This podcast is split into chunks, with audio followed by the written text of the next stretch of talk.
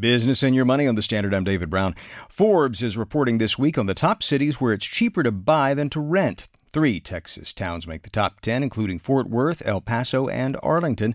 But the realities of making such a decision are far more complicated than consulting a list. Consider those hit by Hurricane Harvey. Better to have a home to call your own or let a landlord worry about rebuilding after the next time?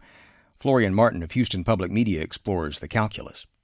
To this day, the outside of the house is done, just the inside, uh, we're still working on it. Guadalupe you know, Morris grew up in the Hidden Forest neighborhood just north of I 10 East and still lives in the same house with her mom and brother. She says they plan on staying here despite the frequent flooding. The house previously took water during Tropical Storm Allison in 2001 and Hurricane Ike in 2008.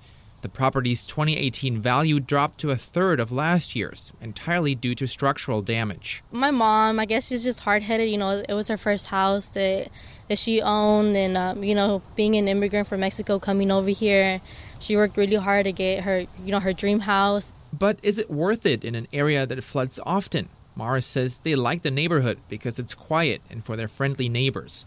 On top of that, it's affordable. But instead of owning, would she be better off renting? If it ever floods again, she wouldn't have to worry about rebuilding. She could just move.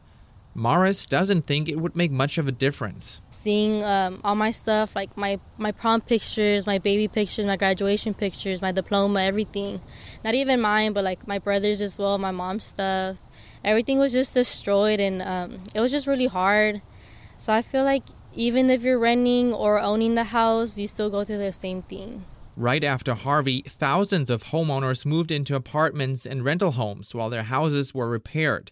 It's hard to say how many state renters, but what is known is that the apartment industry did not see an exodus of renters, at least not on a net basis.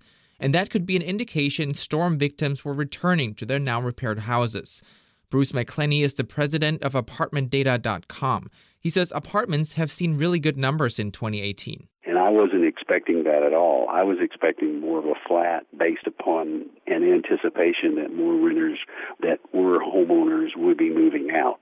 But again, it's hard to say because Houston's economy was robust, lots of people moving here and renting. Meanwhile, home sales have been growing. Nothing that indicates that our market has shifted in any significant amount from ownership to rental due to Harvey. Ed Wolff is president of Beth Wolff Realtors. He points out 2018 is on pace to be another record year for home sales. For people who've been used to living in a home that they owned and are now in a rental situation, after about three to five months, they start recognizing what they liked about ownership.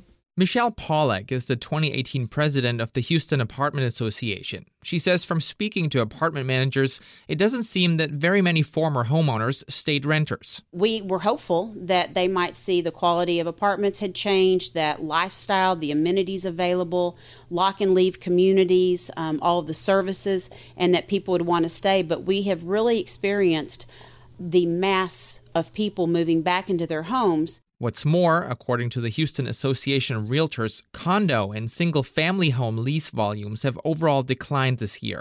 Jim Gaines is the chief economist at Texas A&M's Real Estate Center. He says sure, for people who want to live in flood-prone areas, renting may be better than owning, but people who are ready to settle down will still buy. And in Houston, flooding will always be a risk, no matter where you live you may or may not get hit. If you get hit, it's catastrophic, but it could hit one side of the street and not the other. That's why he says for anyone buying a house in Greater Houston, flood insurance is crucial. In Houston, I'm Florian Martin for the Texas Standard.